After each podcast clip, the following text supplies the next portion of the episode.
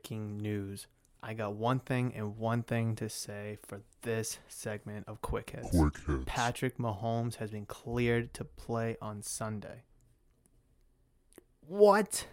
I mean, the dude just came off the field on this past Sunday, not knowing where he was, not knowing what time it was, not knowing what was going on. And he looked like he was 75 years in the future taking place an event in the past. Like, I just don't get it. I mean, the way he was jiggling and shaking and just like spacey, I, I just can't believe that he got cleared to play. And with him getting cleared to play, you can obviously expect him to start. I highly, highly, highly doubt that he'll be playing a backup role to Chad Henne as a worst case scenario kind of thing. Kind of like what the Broncos did with the um, last year Peyton Manning and Brock Osweiler, kind of going back and forth between the two of them. Who sucked less that day was going to be the starting quarterback for that game. But um, yeah, Patrick Mahomes cleared to play. That's really the only thing I have for uh, this segment of quick hits. Quick And. I'm just want to I just want to jump into the topic box. Honestly, I mean, I feel like oh, I gotta get him. Okay, I feel like I should uh, bang out a couple of these. I know, right? It feels so weird just to dive right into this this podcast episode, but oop, just hit my boom arm. But um, yeah, here we go. All right. Uh, do do do. Oh my goodness. Patriots options at quarterback. I feel like I'm beating a dead horse here. Um, do you guys really want me to talk about this again? I'll go super quick with this. So I'm not going to discuss about the draft because I feel like I've talked about that a gazillion times. And I feel like that's just something that I don't need to repeat myself with. I need this ad to go away so I can see the screen better. Oh no, I don't want the ad. I hate when they do that. You click the little exit button and they're like, ha ha ha, you just opened it.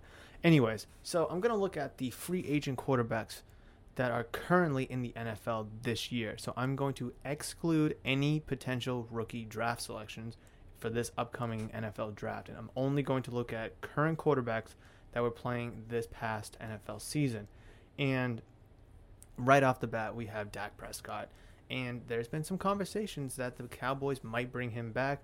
The Cowboys might not bring him back. It's just a type of thing where what is his value going to be? How much is he going to get paid for? Are the Cowboys even going to pay that? Because, you know, they are already investing money in Ezekiel Elliott and Amari Cooper. Do they really want to invest more money into Dak Prescott? Could they hit him again with the franchise tag? Absolutely, being the second year, and we've seen that before with uh, the Washington football team. Then the Redskins doing it with Kirk Cousins. Is it time that Dak gets the bag? He's coming off a massive injury um, to his ankle, lower leg. Ugh, it was just disgusting. So would it be smart to just franchise tag him and see where things go? That's probably be the smart move for the Cowboys. But it's just gonna be very hard for a team to invest a lot of money into some guy that's coming off a serious leg injury and who is potentially not even worth it. Are the Cowboys better with Dak? Absolutely. Does that mean he's gonna be a better quarterback for another team? No. Jacoby Brissett, uh, another good name. He was uh, he was a quarterback here for the Patriots a few years ago when it was Brady, him, and Garoppolo in the quarterback room. He was there for the Super Bowl 51 run that the Patriots went on that year when they carried the three quarterbacks. He additionally actually played in two games that year. Um, when Brady was suspended, he started the fourth game of Brady's suspension because Garoppolo got injured in the game prior, which Brissett actually finished. And quite frankly, I thought he looked pretty good. Um, that was kind of when the mobile scramble quarterbacks were really starting to take over in the NFL, and it was just something different and fresh for the Patriots that we hadn't seen at that time because we had Brady for all those years. And he played pretty well. I mean, he finished one and one. Um, like I said, finishing that game for um, for Jimmy Garoppolo, and then he started that Week Four game against the Texans. That was an absolute blowout because they sucked and they always will. That's a story for another day, though. But I wouldn't mind seeing Jimmy, um, Jimmy, uh, Jacoby Brissett come back because he knows the system. He kind of fits the mold of what the Patriots want to do at that position. It seems like nowadays. Does, does that mean that they want to go back to the more pocket style quarterback where it's just kind of take the ball, drop back, throw it? Kind of like a Mac Jones kind of player in the draft. Uh, Ryan Fitzpatrick can do that as well, who I'll just touch upon in a few moments. But I wouldn't mind Jacoby Brissett. Like I said, he's got some experience. He's been in Indy for a couple years. He was the starter there last year, and he was the backup this year to Philip Rivers. But now with Philip Rivers announcing his retirement, the Colts could probably sign him back and be their quarterback for the next few years. Who knows? But I definitely wouldn't mind seeing Jacoby Brissett come back, uh, whether it's for a year or two or maybe something a little long term. Who knows? Mitchell Trubisky, pass. That's it. Just pass on him. Ryan Fitzpatrick, he's 39 years old. Is he gonna retire? Is the Dol- are the Dolphins gonna bring him back and kind of wait on Tua a little bit more? That's yet to um, be foreseen. Are the Dolphins even gonna trade Tua? Maybe get Deshaun Watson or just trade Tua straight up? Who knows? But Fitzpatrick, 39, obviously not the long term answer at quarterback. Um, even if he stays in the league one more year, I, I just don't see him playing anywhere else other than Miami. Tyrod Taylor. Now, this is an interesting one. I feel really bad for this guy because he came into the league as a backup and then he got his chance to start in Buffalo. He gets injured, he gets replaced by uh, Josh Allen. Then he goes to Cleveland where he's the starter. Then he gets injured and he's getting replaced. Then he goes to um, Los Angeles Chargers, signs to be the starter. Then he gets injured. Now he's replaced. So it's like he's been kind of forgotten about. I'm not gonna lie, and it no fault to his own. I mean, I think he's a very good quarterback. He makes the plays. He doesn't make anything stupid. He um can execute. He's just been with bad teams, and he was with the Bills when they sucked. He was with the Browns when they sucked, and I just don't think he got his legitimate chance to shine as an NFL starting quarterback. And yes, I know he had his time in Buffalo, but when he played up in Buffalo, he wasn't bad at all. Granted, the team sucked at the time, so his stats weren't um, translating to success. But throw him in the system, give him a couple weapons or two, and just kind of see what he can do to try to rejuvenate his career and even the Patriots' um, playoff hopes for 2021. Because right now, my hopes for them are very low. AJ McCarron, the uh, man, he's been bouncing around a little bit as a backup. He's 31 years old. He had some promise coming out of college, but I'm all set with him. So pass. Andy Dalton, he's gonna be 34. He he played pretty well with Dallas when he replaced Zach Prescott, uh, Dak Prescott, excuse me. And I know he was a little dinged up towards the end of the season, but he definitely uh, was a warrior. He definitely tried to ball out after getting released by the Bengals, and um, I think you know Andy Dalton could be a good quarterback somewhere else. He fills his role very, very, very well, which is a experienced backup who can who can actually play if needed, and when called to play, he doesn't suck. And I think that's exactly what almost every team in the NFL needs. You either have an experienced starter and a young rookie backup, or you have a young starting quarterback and experienced backup. And Andy Dalton definitely filled that experienced role when Dak went down. So, do I want Andy Dalton as my starting quarterback in 2021? No thanks. But a Andy Dalton like backup, I can sign up for. Uh, Colt McCoy, he's 35. He's um bunch of memes going around him shining for the Giants when they were trying to make the playoffs. I'm all set with him. Nathan Peterman, pass. RG3, pass. Matt Barkley, pass. Uh, Cam Newton, pass. Joe Flacco, um, Joe Elito, no, I'm all set with him too. He played for the Jets this year, didn't do anything. He's a complete, complete shell of himself. This this list is so lackluster of free agent quarterbacks. Um, Ryan Griffin, Mike Glennon, Geno Smith, Blaine Gabbert, Jameis Winston. I wouldn't mind seeing Jameis Winston.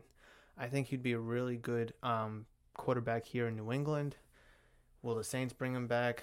If Drew Brees retires, then probably because he knows that system down there. But Jameis Winston is 27, the former number one pick, and he has a lot of talent. He's got a big arm. He has a turnover issue, which hopefully maybe he corrected down in New Orleans with Drew Brees.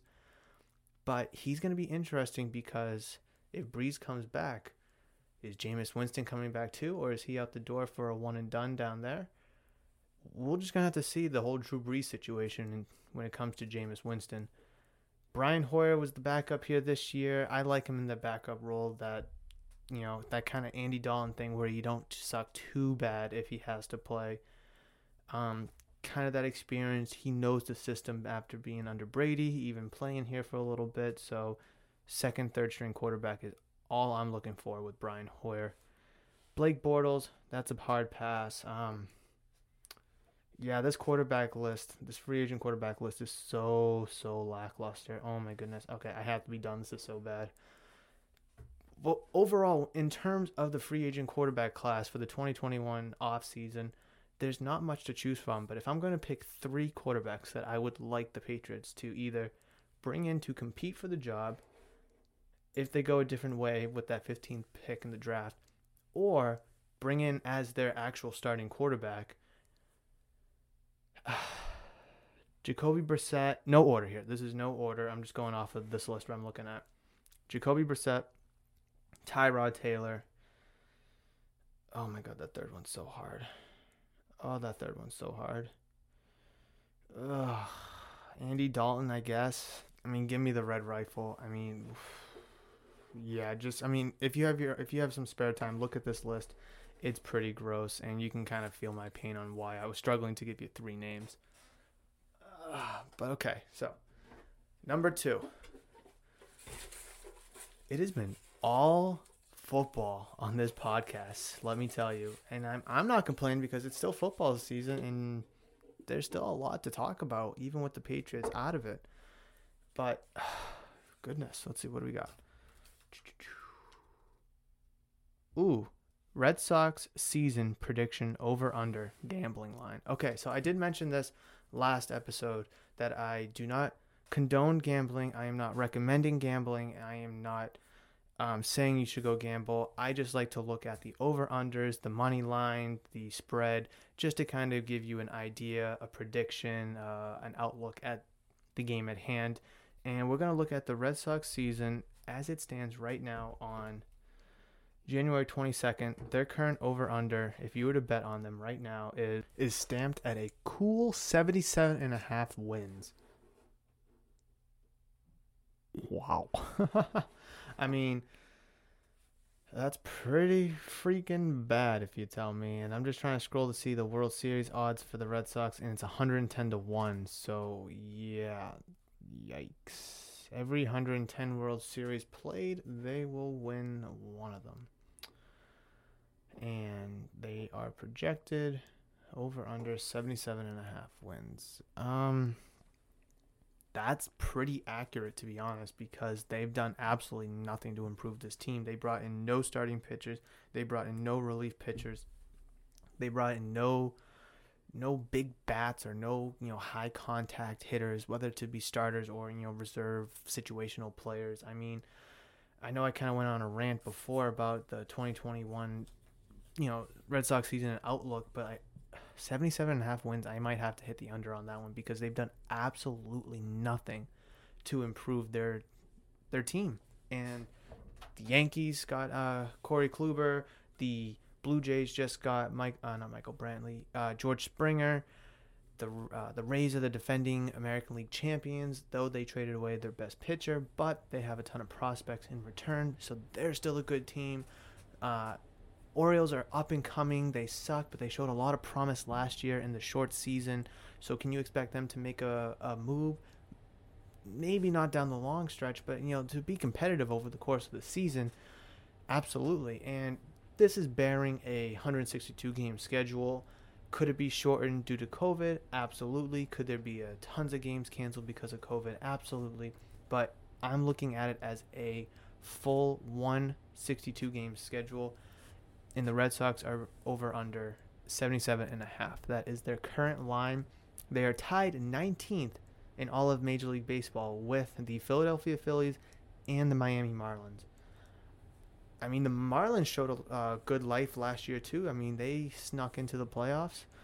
So, I mean, granted the field was expanded last year and teams were really able to make these, you know, hard sprints towards that finish line over course 60 games.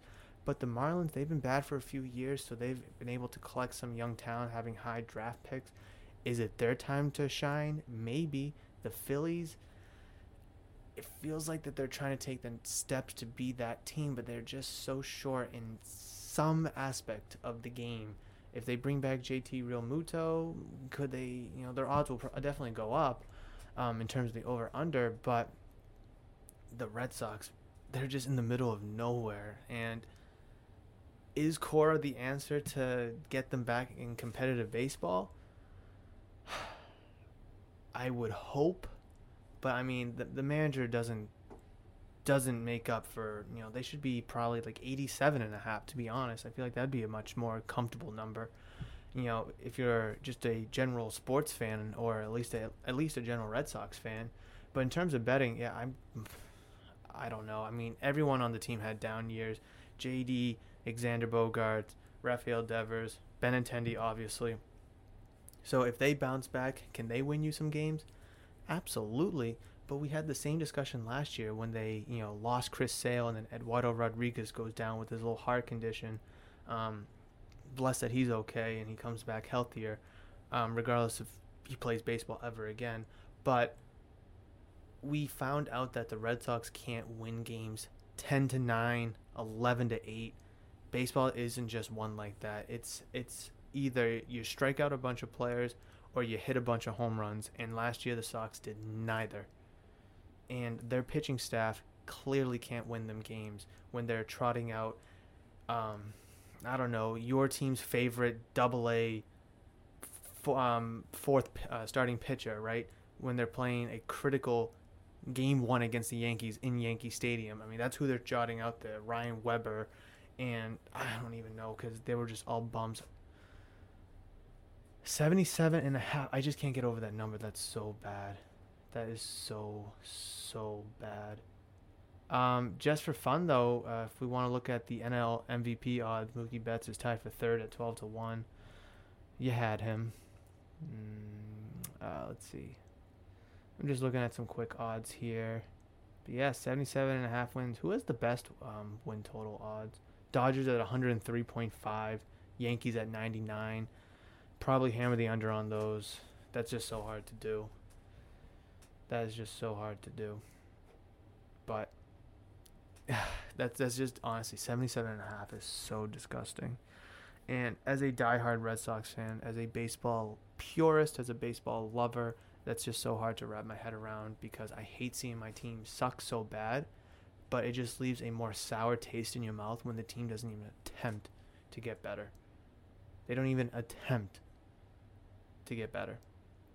So, that is where the Red Sox stand in the world of Vegas. Um, if you're a betting person, hammer the under 77 and a half because I don't think they're going to be doing anything this year at least because they've made zero efforts to get better. They're relying on Alex Cora, the offense figuring itself out, and they're going in the same mindset as they went in last year with the pitching staff is we'll just throw anybody out there and we'll just win 10 to 9, 11 to 8, 13 to 12. It don't matter. We'll win no, baseball doesn't is not played like that. Baseball is not won like that. You need pitchers, you need hitters.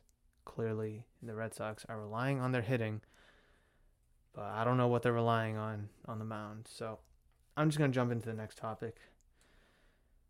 Zdeno Chara signing with the Washington Capitals. I did mention Chara a little bit on my little Bruins segment uh, a few days ago, and I don't want to, you know, I don't want to beat a dead horse. I just do want to mention that I thank Chara for everything he's done here in Boston over the past 14 years, I believe it was, being the captain, um, a great teammate, a great, great leader. He helped us win a cup. He helped us get to two more.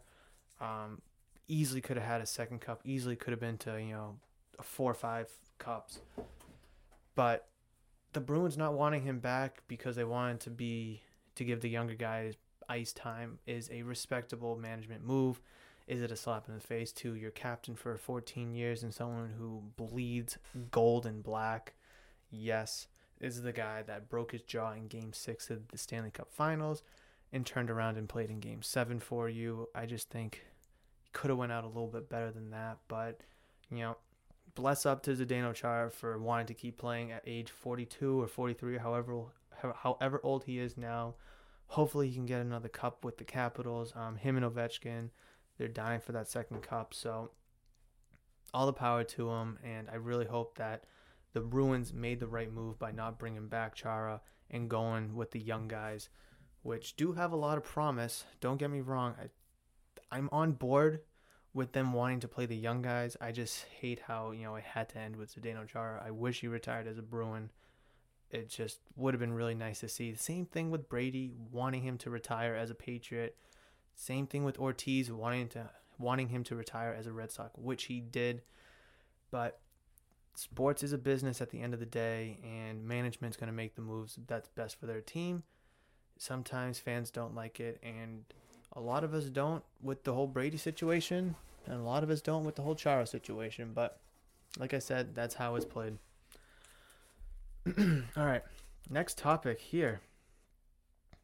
Celtics need a shooter and a big man. This has been a Celtic need for I think five years now.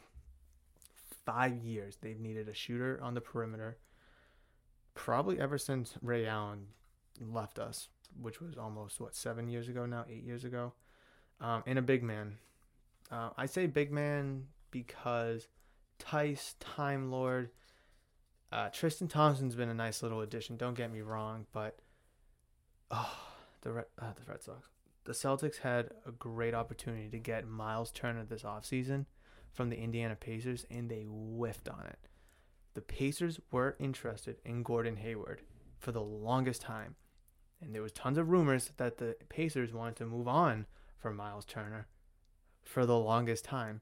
Now, Gordon Hayward is from Indiana. He grew up there. He went to Butler there. He played for um, Coach Stevens there.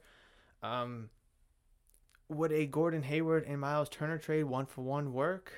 Probably not, but I'm sure the wrinkles can get worked out between the two front offices. It would have been super nice to flip Gordon Hayward and a first round draft pick, call it, for Myles Turner. I think that would have been a win win for both sides. You might have had him thrown a little bit more or whatever, but the Pacers had the cap room, and at the time they had Victor Oladipo, so you pair him with Hayward and the Pacers are a nice team. They're always nice and they're always muddling in the middle. And is Gordon Hayward really going to throw him over the top? Absolutely not. But it kind of gives them a chance to hit the reset button where Gordon Hayward can kind of play through the young guards that they have, where he can kind of be a point forward for them. Meanwhile, the Celtics get Myles Turner, who is a scoring big man who can rebound and play defense, which is someone that they've been dying for for a long time. I don't think they've had that probably since Kevin Garnett. Not that KG was much of a shooter, but he had them post moves. He was shimming in the post like mm-hmm. You know, he would step back and hit the corner three every now and then, but like that's not what we're asking Myles Turner to do here. We're just asking him to, you know, post up, face up, go attack the rim, get the rebound, slam it down, and play some killer defense. And he's pretty young too. I mean, he was just drafted from Texas in the 2015 draft, where his first year in the league was 2015-16 season at 19. I mean, now in the 2021 season, he's still only 24, so the dude is young, and his contract is relatively good too. So I mean, that's the type of player that the Celtics need when you have Jaylen Brown, Jayson Tatum, you got Kemba Walker, and you're bringing you got Marcus Smart. Obviously, you can't forget about him. Grant Williams, a good piece too and you bring in Myles Turner, and I just really think it solidifies and it fits what the Celtics need, excluding their shooter needs, but their big man needs. I think Myles Turner is that perfect fit for them because of all the attributes and the components that I mentioned previously. Can a deal still get work done between the Pacers between now and the deadline? Absolutely. I mean, is it harder without Hayward? Probably, but it can still absolutely get done, especially if the situation in Indiana doesn't get better for the two sides. Moving over to the shooter side of things, I mean, the Celtics rely on Kemba, Tatum, Brown, and Smart to be their shooters, and that's not how it should be.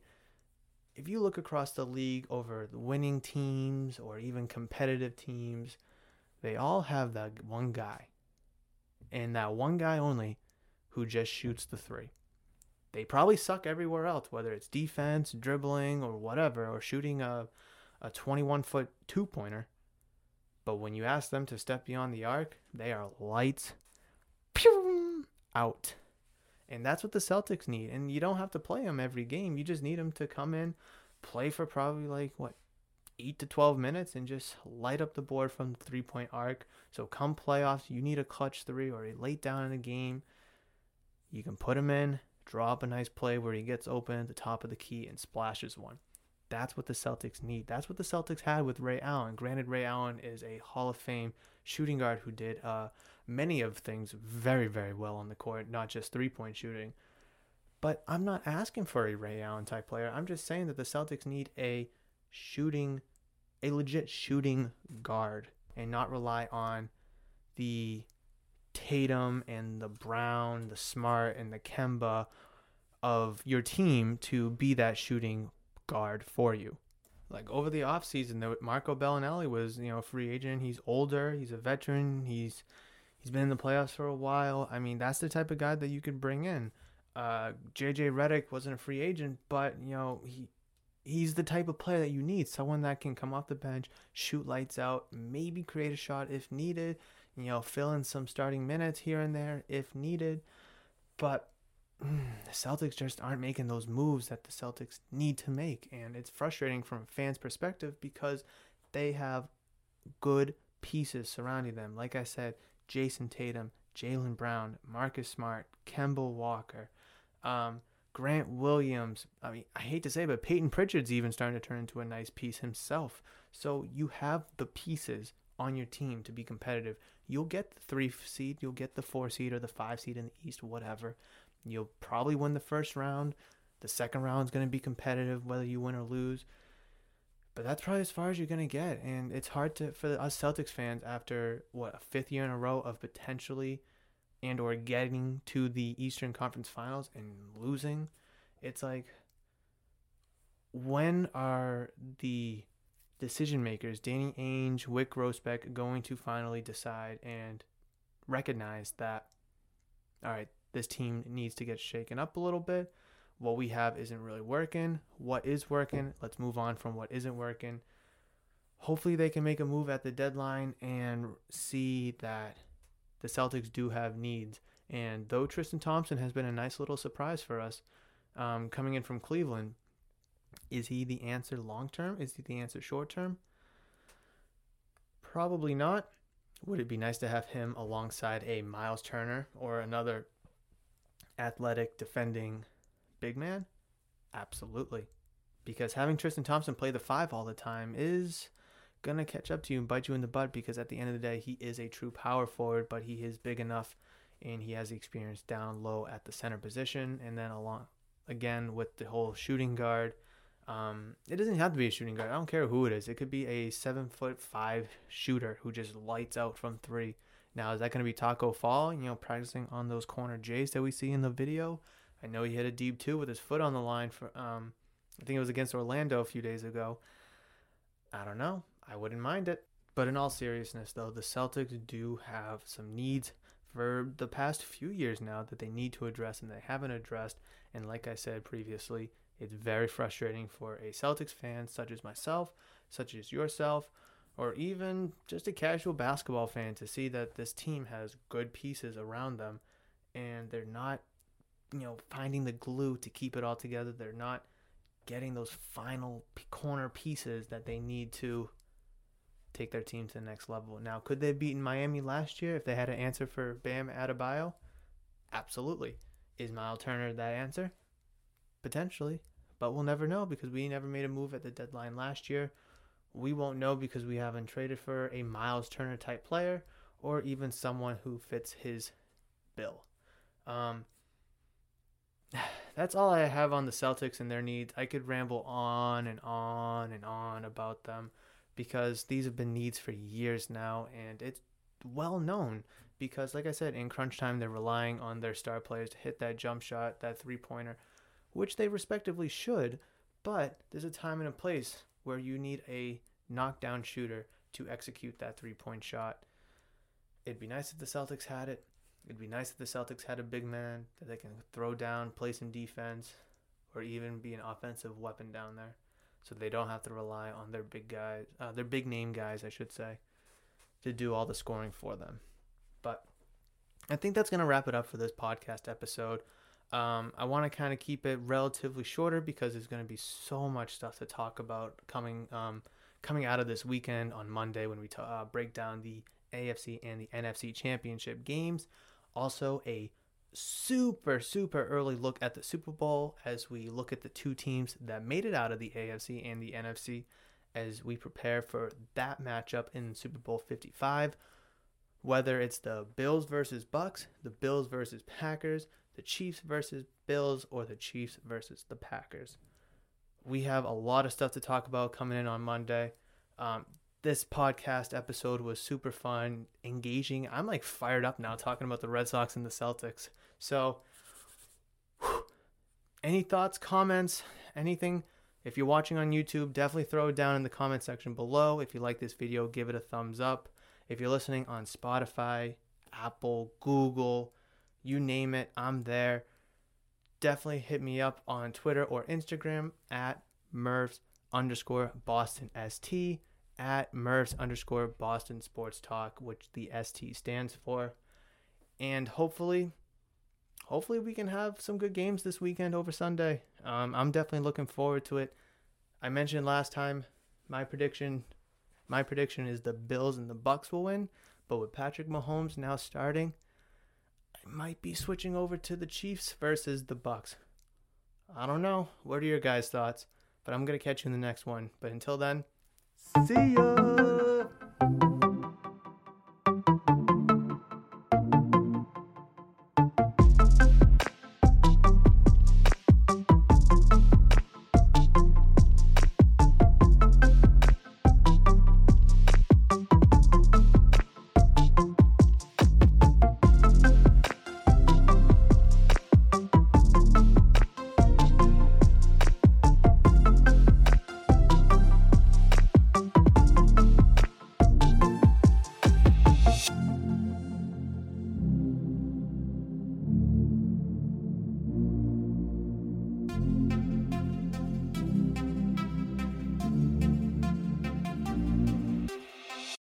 You know how to book flights and hotels. All you're missing is a tool to plan the travel experiences you'll have once you arrive. That's why you need Viator. Book guided tours, activities, excursions, and more in one place to make your trip truly unforgettable. Viator has over 300,000 travel experiences to choose from. Everything from simple tours to extreme adventures and all the niche, interesting stuff in between. So you can plan something that everyone you're traveling with will enjoy. Real traveler reviews give the inside scoop from people who've already been on the experiences you're considering. So you can plan with confidence. Free cancellation helps you plan for the unexpected. And 24 7 customer support means you can travel worry free. Download the Viator app now and use code Viator10 for 10% off your first booking in the app. Find travel experiences for you. Do more with Viator.